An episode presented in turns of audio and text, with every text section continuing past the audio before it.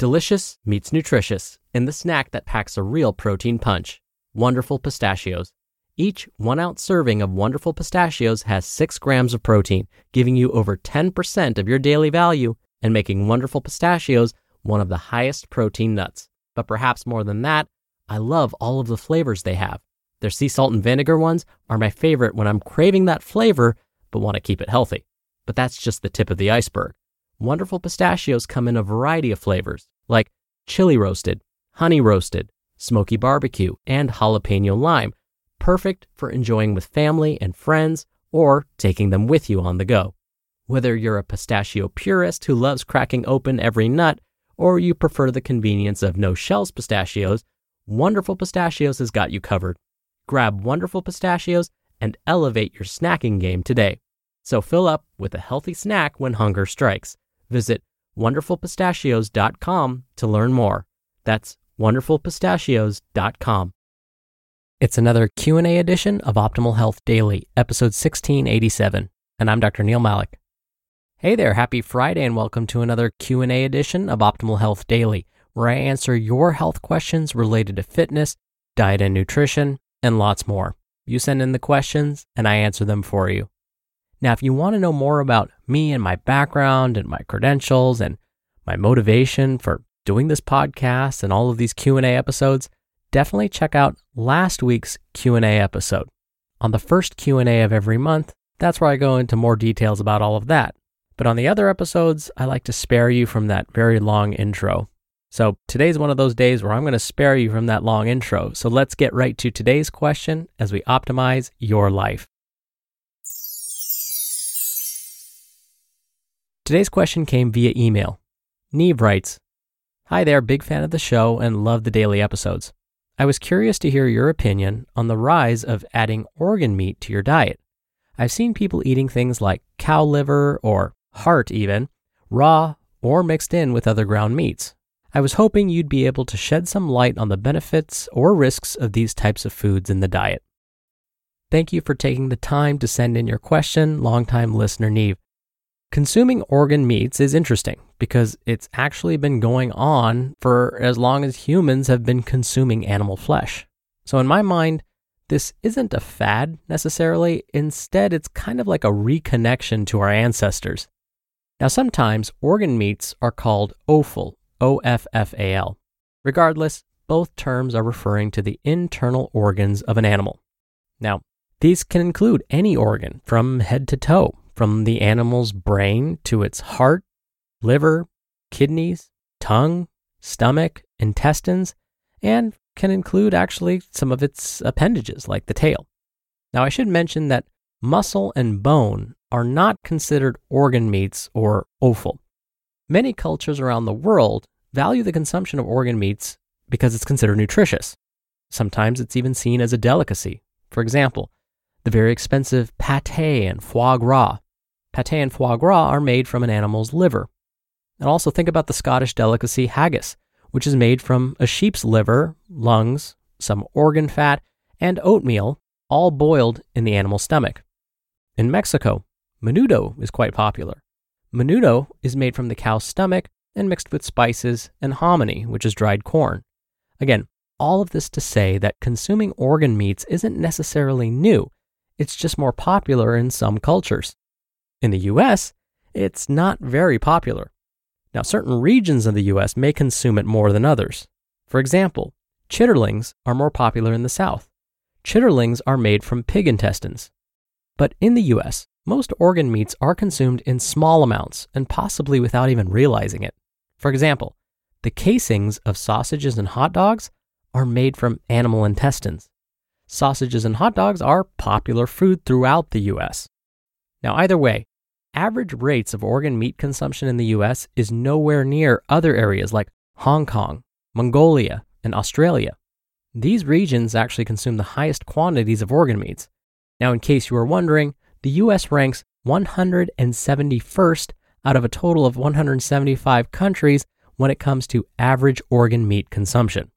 So, are organ meats helpful or harmful?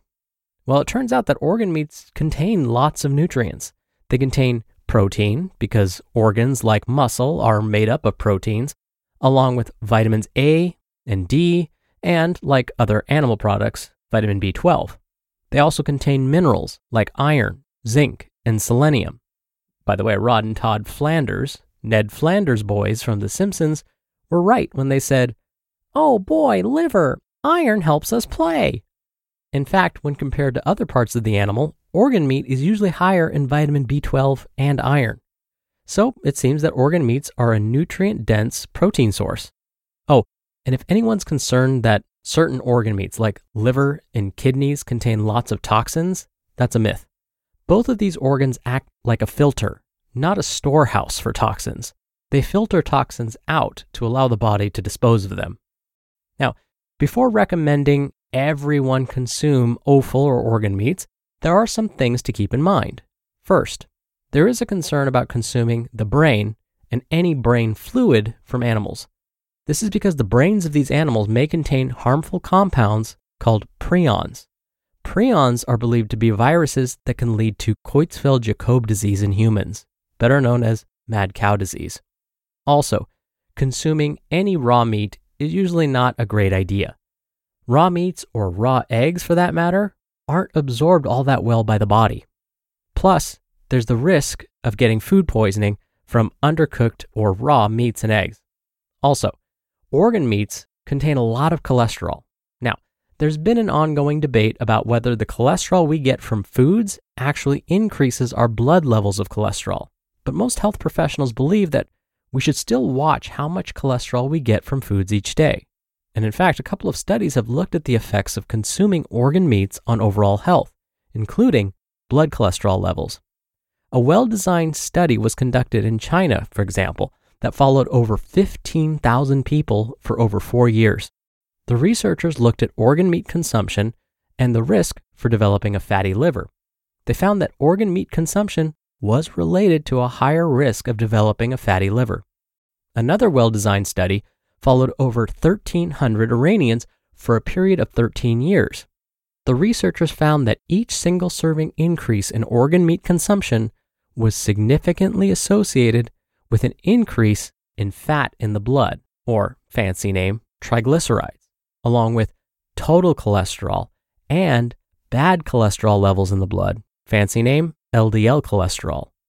All of these are risk factors for developing cardiovascular disease like heart attack and stroke. The other things we need to keep in mind are that organ meats may come from animals that are considered red meats. There are many, many studies that have found consuming red meat regularly can increase disease risk. This may be because red meat increases inflammation throughout the body in some individuals. I haven't seen any studies that looked at organ meat consumption and inflammation in the body. Because of the lack of studies, there aren't any specific recommendations about how often organ meats should be consumed. So, what's the bottom line? I would say that if consuming red meat doesn't seem to bother you, and you enjoy the taste of organ meats, you can occasionally include them into your diet or your recipes. But I would caution against consuming the brains or spinal fluid from animals. And since we don't have recommendations on how much organ meat is too much and how much will actually raise cardiovascular disease risk or risk of developing a fatty liver, no need to go overboard on these. Early studies are finding they may raise the risk for certain diseases, but if you can include them sparingly in your diet, they likely won't raise your risk for disease all that much. We're driven by the search for better, but when it comes to hiring, the best way to search for a candidate isn't to search at all. Don't search, match with Indeed. Indeed is your matching and hiring platform with over 350 million global monthly visitors and a matching engine that helps you find quality candidates fast. Ditch the busy work. Use Indeed for scheduling, screening, and messaging. 93% of employers agree Indeed delivers the highest quality matches compared to other job sites. One of the things I love about Indeed is that it filters out incompatible applicants. So when you're hiring, the process is much faster, and you only have to consider applicants that are already likely to be a great fit. And listeners of this show will get a $75 sponsored job credit to get your jobs more visibility at indeed.com slash health. Just go to indeed.com slash health right now and support our show by saying you heard about Indeed on this podcast. Indeed.com slash health. Terms and conditions apply. Need to hire? You need Indeed. Thank you again for sending in your question, longtime listener Neve. Now, if you want to send me a question, remember, you can email one to health at oldpodcast.com. Or if you want to send in an audio question and have your voice played on the show, we still take those types of questions. Just come by oldpodcast.com slash ask. Or you can call in your audio question. The number is 61 I love OHD. All right. Thank you so much for listening every day. Thank you for listening all the way through. Hope you have a great start to your weekend, and I'll see you back here tomorrow where your optimal life awaits.